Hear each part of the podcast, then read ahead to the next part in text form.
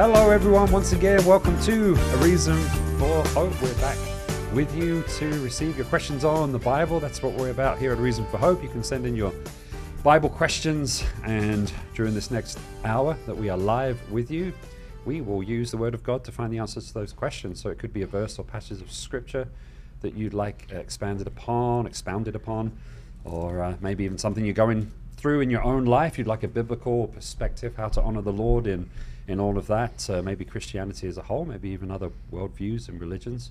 Um, any honest question that you have, um, you're welcome to send that on in as long as you know that we're going to use the Bible to find the answers. Again, that's what we are here at A Reason for Hope. That's our, our purpose and the reason for the next uh, the next hour to give you a reason for hope in the Word. My name's Dave Robson, and I'll be your host today. And like I mentioned, I'll be on all those platforms as your questions come on in with us today. Pastor Scott Richards, he's the senior pastor here at Calvary Christian Fellowship in Tucson. This guy. That guy right there. Yeah. Hey, we're well, kind of twinning blue blue polos, different shades of blue, but getting pretty close.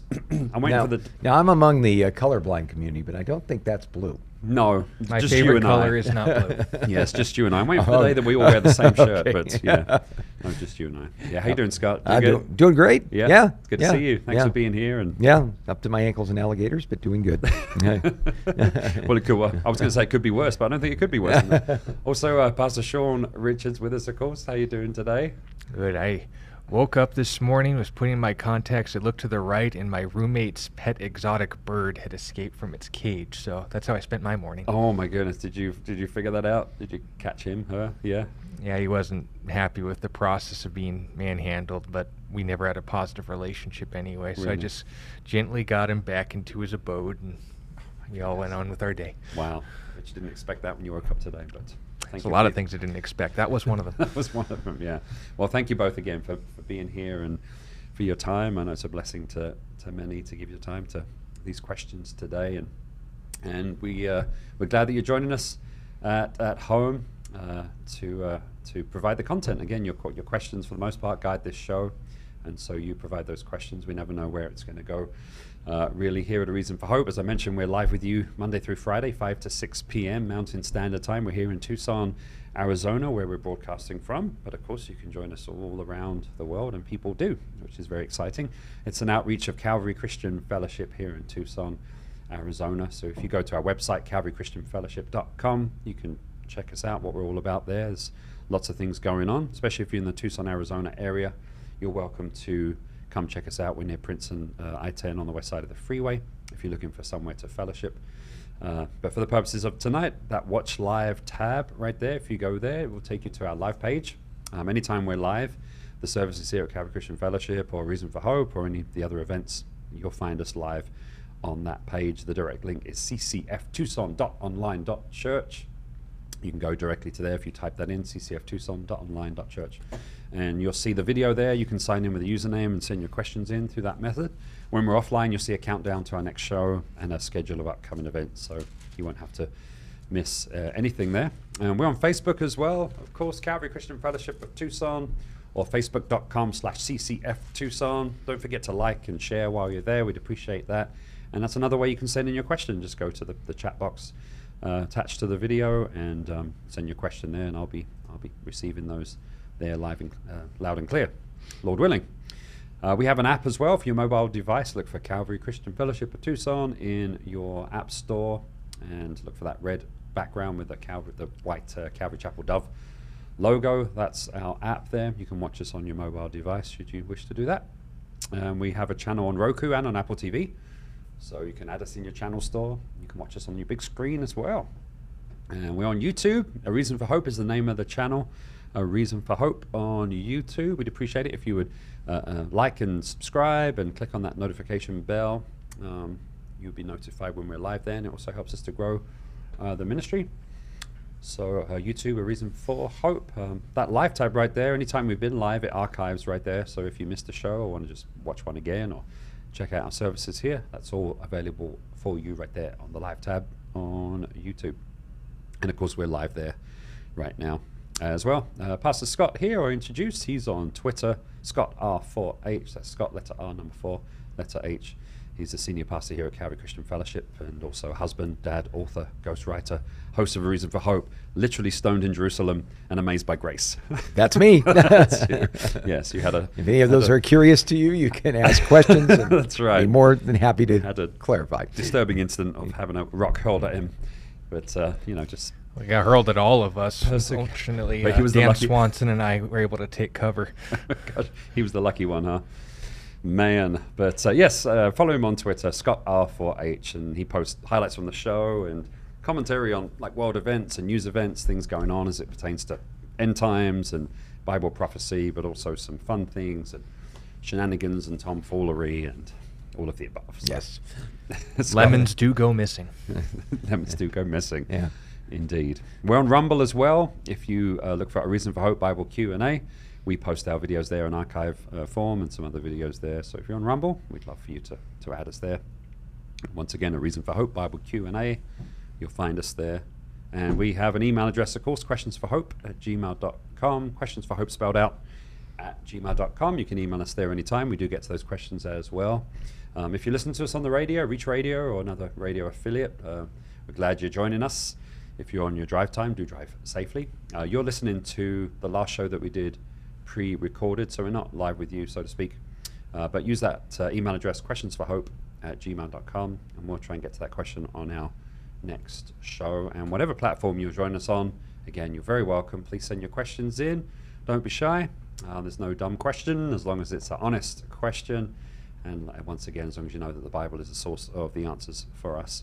We don't want to give you our opinion. We want to know what the Lord might say. Absolutely. Absolutely. so, um, well, we love to pause and pray at this point. Usually, um, we want the Lord to bless and guide our time. So, Sean, would you like to pray today? Of course. That'd be great. Ted, thank you that we have the chance of being in your word and your spirit and among your people. I pray that all would be blessed and able to accomplish exactly what you set them out to do today, whether that's in hearing, receiving, or relating your word. Be honored by all of it. We pray this in Jesus' name. Amen. Amen. Amen. Indeed. Yeah. So, any uh, updates today, Scott? Something Yeah, to um, you know, uh, I, I know this probably will get me thrown out of uh, the the pastors' union, but um, about to uh, commit a serious party foul Oh, here as far as uh, my fellow clergy are concerned. Um, I think it was uh, Mark Twain who said uh, the problem with most folks isn't the things uh, that they don't know; it's the things they do know that just ain't so. Uh, and uh, boy, uh, today I came face to face uh, with something that I've shared uh, with people for years and felt very confident in sharing uh, about Israel that uh, fits into Mark Twain's category uh, about things you know that just ain't so.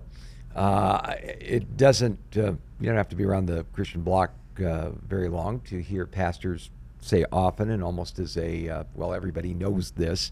As soon as um, you hear somebody say, well, everybody knows, that should always cause us to be a little bit uh, uh, maybe skeptical. Uh, but a lot of pastors, and myself included, have always thrown out this idea that Israel is a secular state, uh, in that the vast majority of people in Israel are atheists and agnostics. This is uh, considered pretty much common knowledge.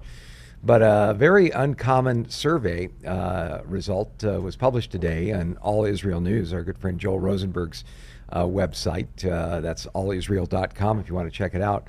Uh, and uh, Joel does a, a fascinating job of describing the fact that when Israel was founded as a nation, even going back to the Zionist movement under Theodor Herzl and, and so on, uh, the average Jewish person who was a part of this venture was not just, say, agnostic, but pretty hardcore anti uh, religious. They were opposed to a belief in God, uh, especially those that were uh, flooding into Israel after and during the 40s and the 50s. Uh, much of this had to do uh, with the uh, after effects, not just of the Holocaust, but the fact that many Jewish people identified with either socialism or flat out communism.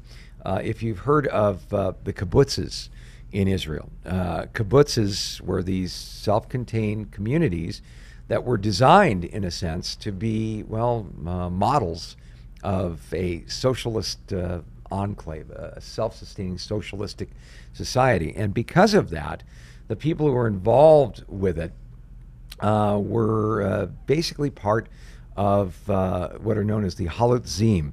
Uh, it's a name for pioneers, but it is also the name of a Jewish socialist movement that had left uh, Eastern Europe in open rebellion against the Jewish religion. Uh, this is described in a chapter, Religion in Israel, the 1976 edition of the American Jewish Yearbook. Uh, very interesting quote uh, says Often their rejection of religion was not based on reasoning. It was self understood in keeping with the prevailing mode of looking at the world. They simply could not understand how a young man could be religious in these times. And so uh, the kibbutz became an epicenter, if you will, of uh, sort of secular uh, anti Bible studies, if you will. If um, which the irony abounds because you and I got to visit some kibbutzes in Israel during our time there, and uh, they're functioning as capitalist groups now and have Yeah. absolutely no problem taking money from us Gentiles. So, Well, well, but uh, interestingly, that wasn't the original point behind it. It was like these were going to be the opportunity, almost uh, like uh, Christian communes during the Jesus movement, to demonstrate the uh, the, rea- the reality and the, the practicality of uh, socialism. And so, uh, you know, although there was Jewish culture associated with it, the average person in a kibbutz uh, was pretty much committed either to socialism or out and out Marxism as far as their worldview was concerned. But over time, uh, the next generation that came into the kibbutzes, the children that were born there, uh, began to question why uh, we're Jewish. After all, we have this spiritual heritage. Why are we never told about it? Why is it never really a part of, of our lifestyle?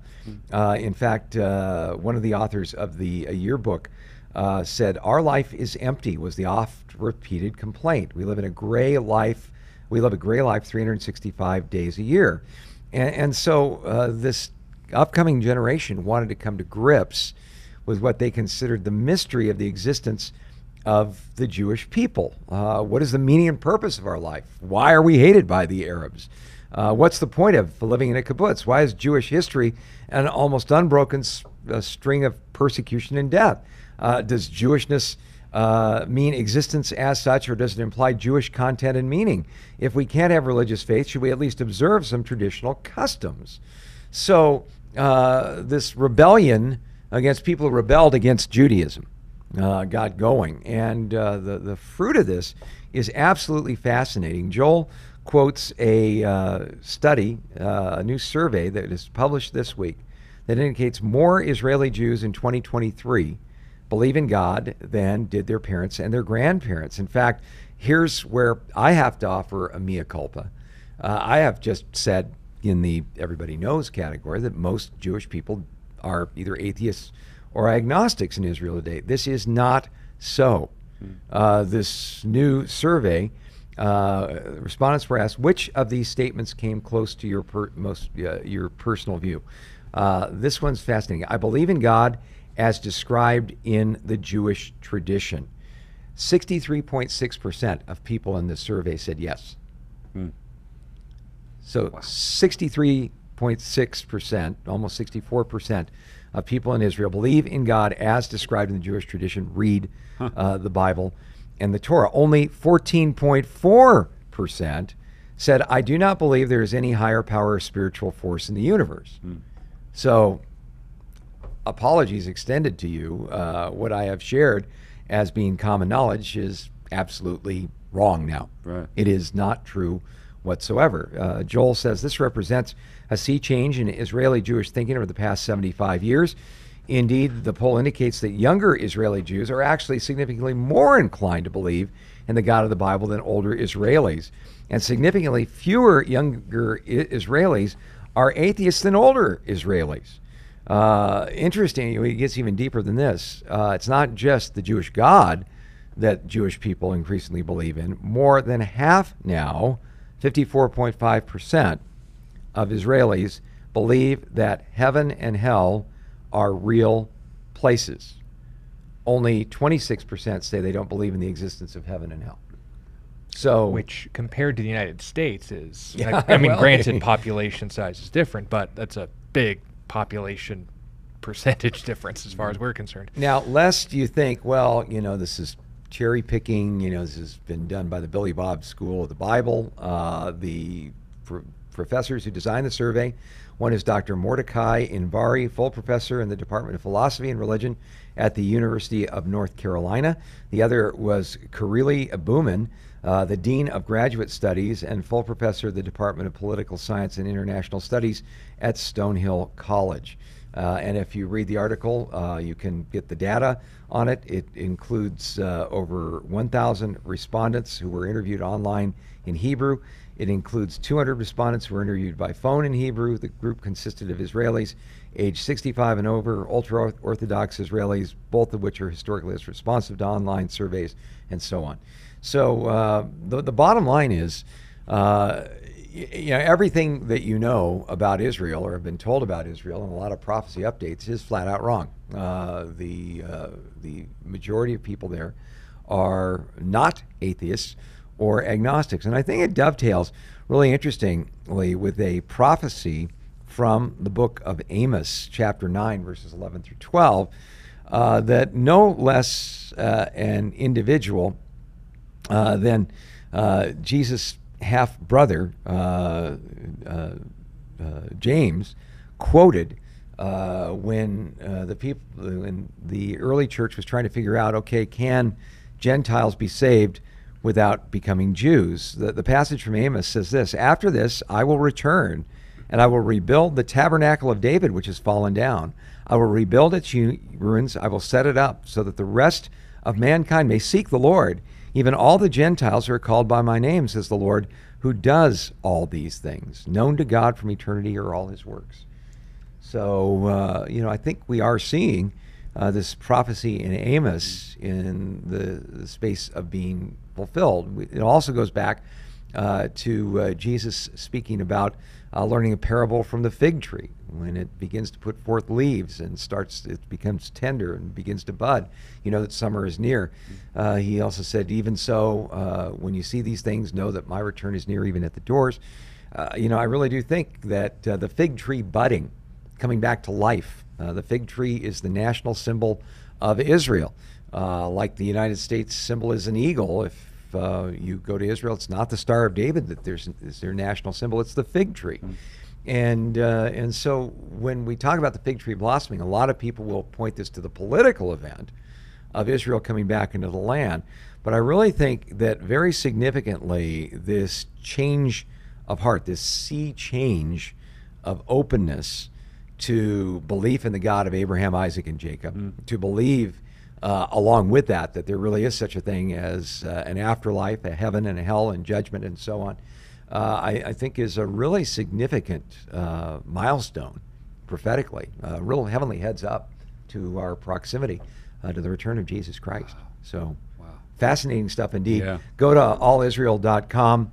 Uh, you're going to definitely want to uh, bookmark it, subscribe to it. Uh, Joel just provides great uh, content on everything going on in Israel. We just love his books, and uh, even more uh, this attempt to really give us a, um, a up close and personal, on site view of Israel. Joel right. lives in Jerusalem now. He was living in Netanya. He lives in the suburb of Israel, of Jerusalem now. So.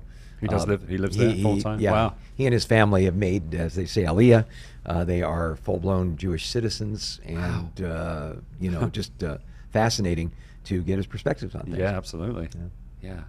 Thank you for that. Thanks for the update. Yeah. Man. Yeah. Exciting times. Yeah. Sure is. Well, we have some questions coming in. If you sure. guys are ready to. Let's do it. Let's uh, let's see here. I have a question from Josh that came in. Uh, how do you respond to Christians that call entertainment and media satanic, um, and that you're sinning for not seeing and treating it the way that they do. This is a big, big issue amongst. Well, this is kind of your uh, up your uh, alleyway. You're kind alley. of our, our media maven around here. And it was asked on our uh, YouTube channel when it comes to the area of. I guess not just discerning what you take in and how it's impacting your walk with God, but judging that through the community in the sense that, first of all, when you're being manipulated this way, spoiler alert on my opinions of this kind of attitude, there's unfortunately a lot of Bible verses that people can pepper you with in order to guilt and manipulate you into adopting a mindset of you have to conform to my sensitivities. And usually, when we're talking to people who are, I guess, as forceful and passionate for the things of God, sincere desire for purity and all that, they would put this forward in a way that very few of us would object to at face value. And that's oftentimes the way that most lies are coached. When people hear, you know, oh well, it's uh, it's the ministry of truth. What could be wrong with truth? You know, oh they're they're uh, nice. You know, it's an abbreviation for this uh, yeah. nihilistic yeah. and indoctrination society of uh, ethics. Well, that sounds worse when, I, when you spell it out, but who has a problem with nice? You can coach yourself in as many flowery words and even sandwich scripture, assuming it is or isn't out of context, and of course try to convince people of a lot of things, but the reality oftentimes isn't so. Now, the fact that there are people who will play fast and loose with God's word isn't a mark against it, it's a mark against them. The standard that we need to have is a willingness to look up and ask, is that actually what you're handling it to be?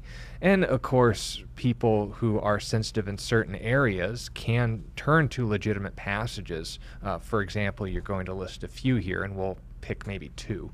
But when they uh, say, for instance, go to 1 Corinthians chapter 10, Romans 14, and others, they'd say, look, this sensitivity to conscience, there's a call by God for us to abstain from what is evil and cling to what is good. I, here's where the manipulation comes in, identify that as evil. Therefore, you need to cling to what I adhere to as good. Now, there's of course going to be things that we have in common that we'd identify as good. Whatever things are lovely, good rapport, uh, praiseworthy, meditate on these things. Philippians chapter 4, 6 through 7, right? Yeah. But if, on the other hand, and you notice I was Eight, careful, actually. thank you, I was careful in coaching my words, what I identify. The passage that's usually referenced in 1 Corinthians chapter 10, verses 27 through 31, they'll say 29 through 30, but the whole conversation is giving an example of a controversy in the early church that has a broader application, and we've mentioned it before. Let me read it.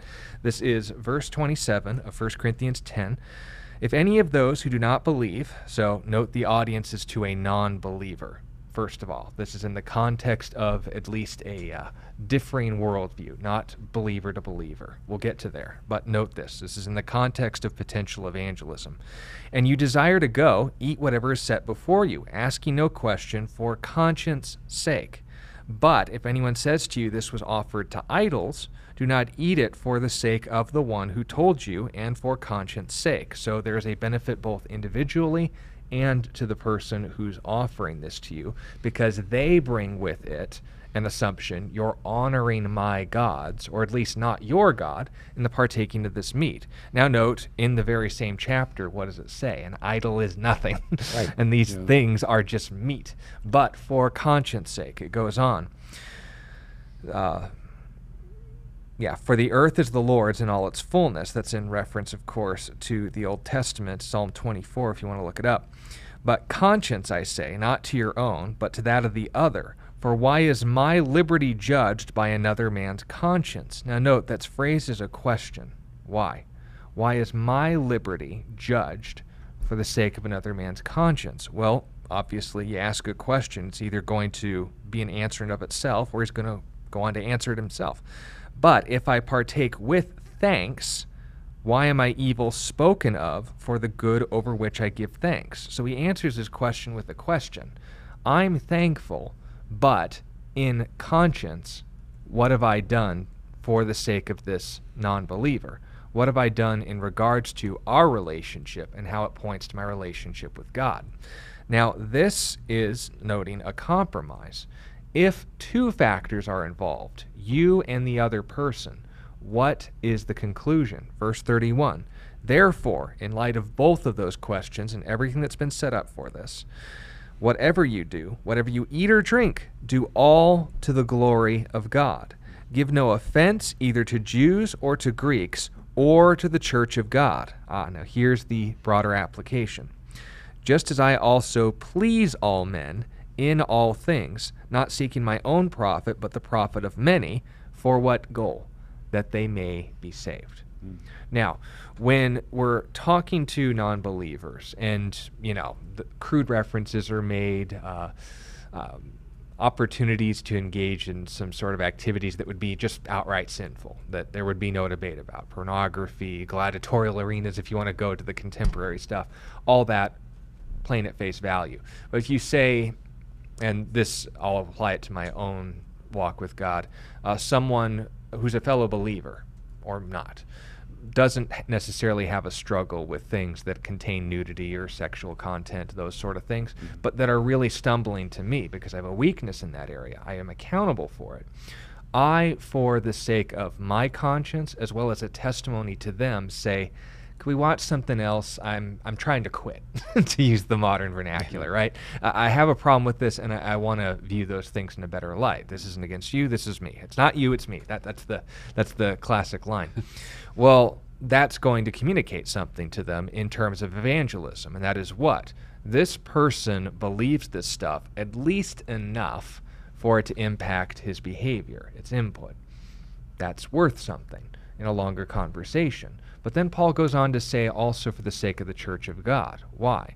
Well, in Romans chapter 14, the same controversy is brought up, but right. in the context of a believer to believer. Yeah. Now, what's the flow of that conversation? And is it the same crux as this, or is it maybe going from a different angle well, regarding Romans 14? Well, Romans 14 is about uh, not uh, getting into a debate about uh, about uh, or getting into arguments about debatable things and that uh, everyone should be fully convinced in their own mind on these particular things, with one caveat don't do something that is going to cause your brother to stumble, because if you do that, you're not walking in love.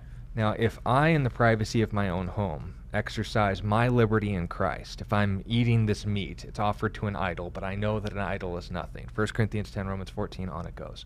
Am I stumbling them by the sheer existence of my liberty? No that would not be supported in either of those passages or right. any of the others right. that these finicky people would try to use. But if, on the other hand, we take two steps back and go, you know, in front of them, I can tell they're upset. I can I know them well enough that this is going to cause them damage down the road. Maybe um, having alcohol exposed to them when they have a history with that, having things that are just kind of inappropriate and me just kind of staring at the floor. Those sort of things are obviously setting stumbling blocks, the phrase is, for your brother. Romans 14, right? Right. But if on the other hand, I'd say, or I'm hearing from somebody, that you can't participate in those things because I see them as wrong all well and good. To your master you stand or fall. And as far as depends on me, I'll try to aid you in not having more stumbling blocks than you need. But if you're going to dictate to me my Christian life, you're going to dictate to me my conscience, that's not a mark of maturity. That's manipulation. That's control. And if we're going to walk in peace with one another, the goal isn't for us to all be coerced into the same sensitivities, but to be of, what does Philippians 4 say? The same mind. Right. The mind that was in Philippians 2, Christ Jesus, who didn't seek his own benefit, the Carmen Christi tells us, right? The hymn to Christ, but what? Humbled himself. So if this is going to work, it needs to work from both angles.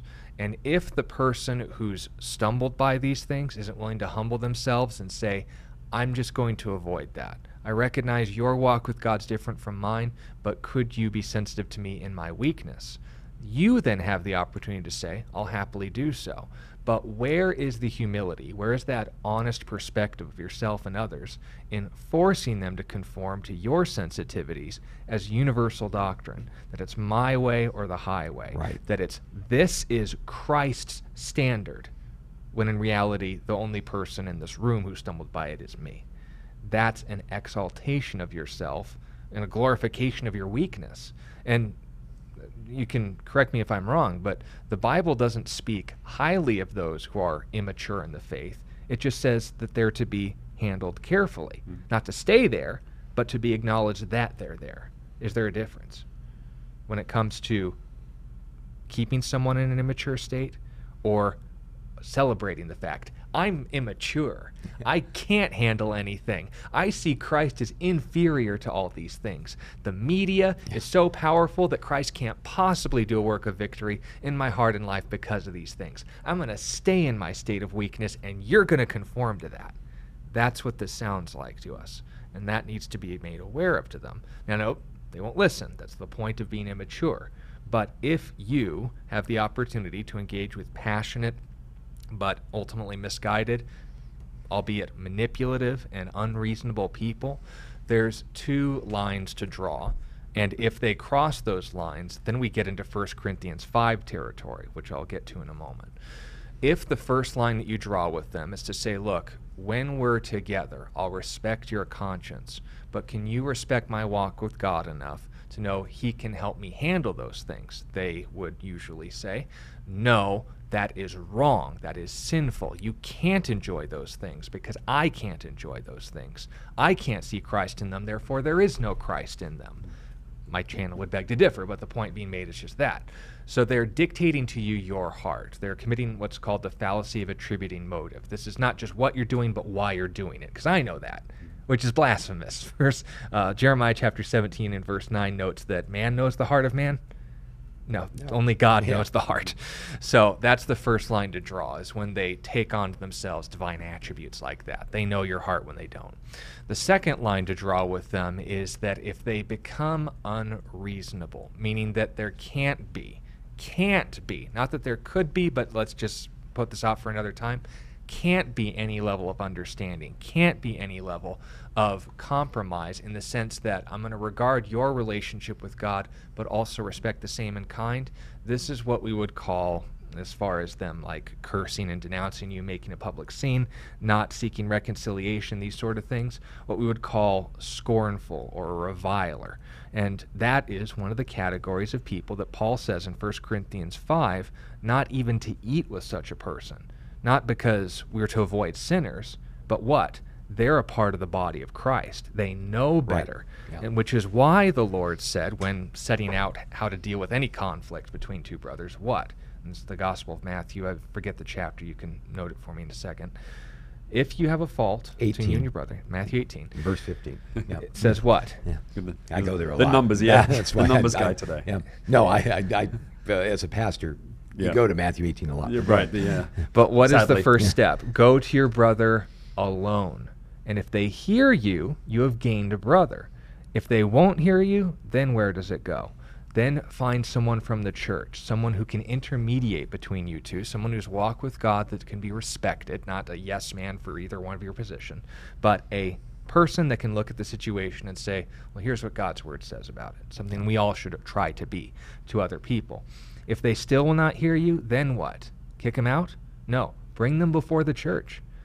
Always with one goal in mind, which is what? Restoration. Was, yeah. mentioned yeah. in the first verse, right? Yeah. But if they won't be received, then to them consider them what?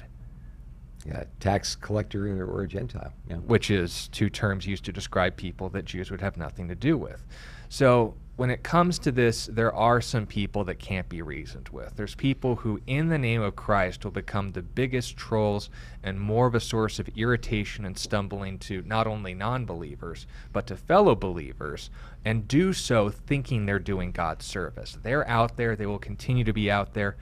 Paul's epistles to Timothy note that deceivers will wax worse and worse, deceiving and being deceived. But if the, we have the opportunity to decide what side we're on. The key to dealing with unreasonable people is not to be one. If you have the chance to reasonably seek their reconciliation, you'll answer for that before God. And if they refuse reconciliation, refuse to deal with this from a perspective other than their own holiness, they will answer to that before God. Which one would you rather be?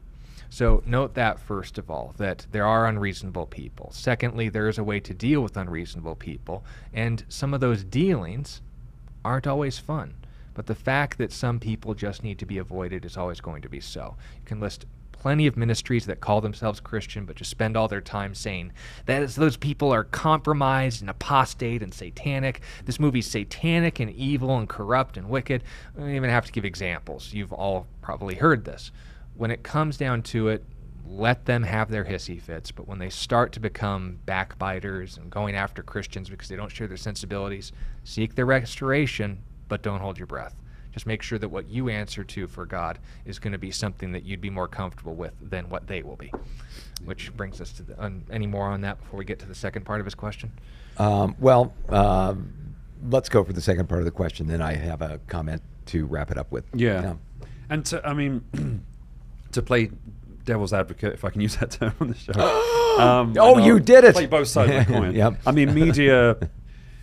You know, as you like, you were talking about, uh, Sean. Media these days is very. I mean, I thought of the, you know, the uh, the uh, the music, the the Oscars, the music awards, and all that happened with that, and the movies. I mean, Fifty Shades of Grey, things that are very, you know, grey between a movie and pornography and all that kind of stuff. And so I think it's um, pretty black and white at this point. yeah. What is? I mean, what is a follow up question was, what makes something s- satanic? You Bingo. know, but but also, how do we judge in our lives? It doesn't you know necessarily satanic, but things that you know we shouldn't be viewing or watching, especially these days as things are so. Well, if you're going to judge something as satanic, right? Yeah. Uh, you got to have sort of a way of evaluating that. Right. Satanic shouldn't become like a byword for something I don't like. Right. Yeah, that- that's the yeah. I, I, I remember uh, Taco Bell is satanic. I, I remember the rise of contemporary Mustard Christian satanic. music uh, got going. I mean, stuff like Mustard Seed Faith or the Maranatha albums or things like that. Oh my gosh, this is satanic. It's got a mambo beat to it. Before too long, uh, you know, our children are going to be seduced by all of this, and it's Yeah. straight from the pit of hell. Right. Now you listen, it sounds like elevator music. Yeah. You know, it's just scriptures set to music, but Yeah. someone didn't like it, and, and it was just so funny how some of these people who go on these crusades about it uh, were also uh, doing kind of the old time, homey, uh, old timey. Uh, kind of Christian music, and uh, oh, you need to buy my albums because they're, you know, and and then you kind of go, well, wait a minute. Some of the songs that you sing originated as uh, German drinking songs and beer halls, and Yeah. you know, I mean, uh, you you got Beethoven in there. He cursed God in his deathbed. What are you gonna do with that? But uh, you know, when when these kind of um, things come out, you go, okay, well, what constitutes something that's satanic? Yeah. Well, I think maybe the best GPS on that is just what Jesus had to say uh, in uh, John chapter 10 and verse 10. The thief comes to steal, kill, and destroy, but I've come that you might have life and all of its fullness. So when I look at something and I go, okay, if Satan's agenda is to steal, kill, and destroy, okay, uh, I look at something and I say, okay, is this, in a sense, stealing from me uh, time? Um, you know, I, I remember uh, uh, not uh, earlier this week watching, you know, this movie uh, uh, that was on one of the uh, streaming services, and you know, it had like some famous actors in it and all this stuff. And then the content wasn't really all that bad, but at the end of it, I went, that was a waste of about two hours Yeah. because it just wasn't a very good movie. It just didn't really go anywhere. Right. Okay, well, you know, I, I don't have to have in your face, you know, uh, last scene from Mr. Toad's Wild Ride, imps and stuff like that running around to see something that was a waste of time. Yeah. You know, and, and so I have to ask myself, okay, was I ripped off by that? You know, could I have been investing my time better than, say, watching something like that? Yeah. Okay. To kill, okay, you know, there's so much uh, media and there's so many people purveying media that are, for instance, promoting this idea of, uh, of uh, say, killing unborn people. You know, using that sort of thing. Do I want to support that sort of thing? Well, you know, when I see that sort of thing happening, you know, I start to smell the sulfur. Uh, to destroy, destroying relationships, destroying marriages, destroying rela- you know, even uh, you know, families and uh, the connection between. You know, I look at these sort of things and I go, okay, what comes out of a steady diet of this stuff? Yeah. You know, and who's behind it? Right. Well, you know, I think that's a great way to evaluate whether something's satanic or not. But you know, it, it, it's interesting, and I think it dovetails with what you said, Sean.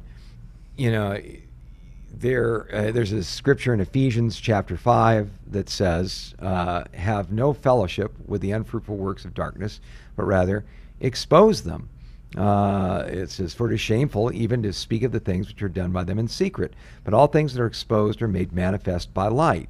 Uh, you know, I think there is and there are individuals that can take a look at some stuff that is patently satanic in its orientation, uh, but to expose it to the light so that people in the culture can see the difference. A great example of this, I wrote a book uh, called uh, Myths the World Taught Me for Thomas Nelson Publishers. And uh, one of uh, the, uh, the chapters we had in the book was on how Hollywood tended to treat Jesus. And as such, I did an analysis of Martin Scorsese's movie, The Last Temptation of Christ, A- you know, and showed, you know, how, you know, Martin Scorsese said, well, you know, I just thought it was a picture of Jesus' struggle to find God and would give us all hope. Well, okay, but uh, it starts out with, uh, say, Jesus, played by Willem Dafoe, of all things, the guy who played the Green Goblin in the Spider-Man movies. not not an, an, an interesting choice to play Jesus. close. And and he's making crosses as a carpenter for the Romans to kill his fellow Jews because he hopes that by doing that he'll make himself so reprehensible to his father he won't make him be the Messiah. And it goes downhill from there. Yikes. Okay. So, you know, I, I was asked to be on a, a talk show talking about this movie, and people were like, well, it's just art, you know, and it's just, you know, I mean, you, you're being really sensitive about this. And, and the point that I tried to make was look, I watched this thing. Uh, you know, I even read the book, Nikos Kazantzakis, uh, The Last Temptation of Christ, to make sure I could give it a fair reading. But I said, but having done that, uh, the thing I want to share with you is this. Uh, you know, you don't understand uh, the, the strong Christian reaction to this because you don't understand what Christianity is all about. And they kind of looked at me like, what, what do you mean we don't understand? Well, being a Christian is a relationship with Jesus. We, we know him spiritually, we love him personally. Yeah. A- And, so for someone, say, to present Jesus as this dithering collaborator with the Romans who says at one point uh, to Mary Magdalene, I'm going out to the wilderness to be purified. Please forgive me. The worst things I've done have been to you. Um, you know, I look at that and I go, that is a complete re- misrepresentation of the character of the Jesus who I know and love. Right. It would be Chapter this, verse. It would be the same Yeah. thing as uh, Martin Scorsese making a movie about my mom and portraying her as some kind of mass murderer and a kleptomaniac. Yep. Well, it's just art, you know. Where we're just trying to make an artistic point, and you know, it's it's just fiction and all this stuff. No, you're you're saying something about somebody who is a very real and genuine person, and and when you you misrepresent their character in such an overwhelming way, yeah, there is going to be an emotional reaction to that.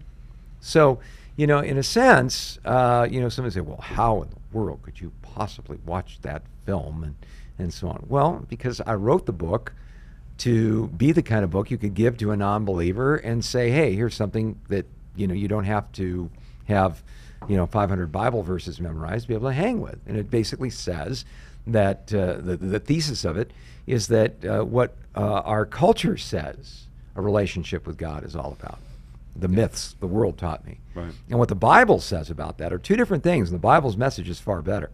Yeah. But you got to deal with the worldly stuff before you can show that the message of the Bible is far better. Yeah. Uh, you know, and, and boy, when that book came out, did I get letters? Man? I got letters from little old ladies saying they were praying for the salvation of my soul and how sorry they felt for me because I was writing this horrible stuff and, and, and all of this. And I'm kind of like, well, I was just kind of trying to help here. Yeah. And, and it's the perfect example of what you're talking about. There's some people who are just really super sensitive about these sort of things. And uh, then there's other people that are trying to impact the culture, if you will, by being able to speak intelligently about these things. Now, I'm not suggesting you, you know, go over the wall and say, well, that's why I have to watch pornography because I have to be able to tell people that, you know, I mean, that's as silly as saying, you know, fentanyl is really bad and I took a shot of it just to find out how bad it was. Yeah. Uh, you know, there, there's obviously common sense that you and scriptural guidelines you attach to it. But, you know, we have to be able to engage, in a sense, the culture. We have to be able to uh, meet people, in a sense, where they're at and be able to speak to them about these things. I think about Paul in uh, Acts 17, quoting the poet Epimenides. You know, he was very uh, uh, familiar with what Epi- Epimenides wrote, and Epimenides had some interesting insights. He's the guy who talked about the altar of the unknown God. But you read Epimenides' stuff, and he was kind of a pagan. You know, that was that was his mindset, his worldview. But Paul was familiar with him. Why? Because he had to reach a culture that was really influenced by the ideas of a guy like Epimenides. To the Greeks, I became Greek, but note, to the Jews I became a Jew. I have become all things Right. to all men that I might win some. Right. Doesn't say I've conformed to the Jew because they've just made the most convincing case of this is the true way to holiness. No, with different people you can model different behaviors. There's obviously Christ likeness to bring in every single one. Right. But that's the real kicker to this. So, in regards to the question, what makes something satanic, uh, just go off the characteristics. Whose heart does it reflect? And again, John, two chapters earlier, chapter 8 and verse 44, Jesus characteristically describes it this way You are of your father, the devil, and the desires of your father you want to do. He was a murderer from the beginning, and here's the key does not stand in the truth. He was a liar from the beginning. Notice this. There is no truth in him. When he speaks a lie, he speaks from his own resources, for he is a liar and the father of it. So when we're looking at media, and we're looking at anything that we take into our minds, I think the best game, I guess, to play as far as uh, keeping our brain cells in working order is this little exercise that uh, certain Christian apologists called spot the lie. Is there some sort of message that goes against the gospel, that goes against who God is, that's misrepresenting fundamentally things that you know to be true? Not that you feel are true, but that you can verify chapter and verse are actually there. And that's why, when it comes to, say, for instance, the Bible studies I do on certain media sites, uh, video game plot lines, uh, movies, TV shows, video game or anime, these kinds of things, there are legitimately pointings to truth there. But there's also not. Yeah. and I have to be able to say, well, let me focus on the truth. And when people ask about these things that I didn't talk about, that I could give a reasonable answer why these things are more favorable, because these point me to Jesus. Mm-hmm. And I generally uh, tend to go around the 40% range as a cutting off point, especially with all the stuff today. I can hardly do any more studies because it's all a lie now. But is, is it promoting something that just isn't so? Is it making, you know, casual illicit encounters something that's healthy and fruitful towards someone's not only emotional and social health, but also somehow re- provide stability to their relationships going forward? That's a lie. That's simply not true. But I repeat myself. If, are they promoting things where it just notes that you can be inconsequentially rude to people and that the best way to treat somebody is to just acknowledge them for who they are instead of calling them to, you know, grow up a little bit and respect the fact that you need some people skills. Those are things to be sensitive to. But are there other examples of people who model Christ's heart that people wouldn't be familiar with if they read a Bible, but would know if they say, Do you remember that character and what they did? You know who that reminds me of? That's worth talking about. And we can go to 2 Thessalonians 2, the working of Satan.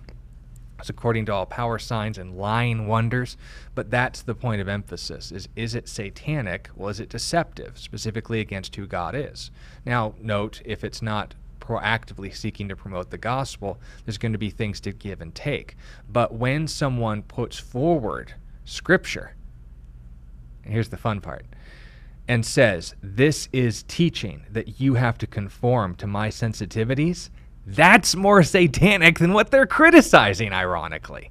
So make sure that when we look, and again, the doctrines of demons, what was it described as in the pastoral epistles? Forbidding to marry? I thought abstinence was the mark of someone who has achieved real holiness, Yeah. right? And abstaining from foods, things you take into our body, which God created to be received with what? Thanksgiving Yeah. Going back to this Romans 14 and 1 Corinthians 10 controversy. So on and on it goes. There's always going to be unreasonable people. Don't be one. The nature of the satanic is deceptive. We can go on and on with this, but let's get out to some more questions. Let us know if that helps you One, out, Josh. one last thing before we move on. Mm-hmm. You know, Dave, you're kind of knee deep in the music thing. Mm-hmm. Um, how does this issue play into, say, uh, people's choices as far as uh, what kind of music they listen to? Mm. I'm sure you're asked that question. Yeah, Yeah. well, and I have two teenagers who, um, well, with my daughter especially, she loves listening to music, and we have an arrangement now where school days are Christian music, and weekends she can listen to other stuff. And there's some things she listens to that has profanity in it, and I kind of balance the, you know, she's obviously, you know, we're in this world, and there's these things I want. I don't want to completely shelter her, but I want her to be able to process these things and know that, you know, weigh that out for herself. So I'm kind of in that with them as well. But I think I, I liked you know, there's this sa- satanic, which obviously we should stay away from. But I like what you said, Pastor Scott, that um, we can judge things by is this worth my time as well? You know, like if a video game may not be satanic or music, but if I if I had a friend who I knew was on you know a video game from 9 p.m. till 4 in the morning, and he wakes up late and his kids are neglected, and it's you know I would challenge them on that not because it's satanic, but because it's just not worth their time. You know, they're giving their time somewhere, and um, you know, it's an interesting question. Um, music can be so influential like that, and especially as a worship leader, I know the power of music and the the power that God has given it. He's, it's a language He's given us, I believe, to express our hearts to Him and to have even an emotional response to God and with God. Um, and so I know I'm careful. I know I grew up with a lot of, you know, uh, ballads and love songs. I like that. My early songs I wrote were ballads, and I got programmed into this very romantic kind of mindset, which just wasn't true. So um, I know I watch that with my kids as well. Just my daughter especially, that she's not being pro. She likes like Lewis Capaldi and all these songs are, you know, just I need you and I've lost you and I'm broken and it's you, you and me and all that stuff. You know what I mean? yeah, and, yeah. and I grew up like that, Yeah. you know. And so just the power that music can have to, to really program a mind into like well, this Set the what- atmosphere of the soul. yeah, set the atmosphere of the soul. I like that. Yeah. Um, so it's, it's definitely something to watch. Same with movies. I mean, all me- media. You know, not necessarily satanic, but just a, a, a powerful influence that we may not need. Yeah, I, I've always believed that all communication is persuasive. Mm. There's no such thing as as neutral communication, Yeah. especially when it comes to art. Uh, in art, in any sense, I believe has a point to it. Yeah. Uh, and it's it's the the big question is okay, how am I being persuaded by this? And persuasion means you're moving yourself from one position to another, at least mentally to begin with. Then what follows is usually emotionally, and then volitionally. Yeah. And it's happening all the time. Yeah. So the the big question is, you know, okay, um, you know, all things are lawful for me, but not all things are profitable. You know, maybe. I need to be a little bit more discerning about the stuff that I let into my life through the eye gate and the ear gate and all this stuff, because sooner or later it's going to work out in my life. Right.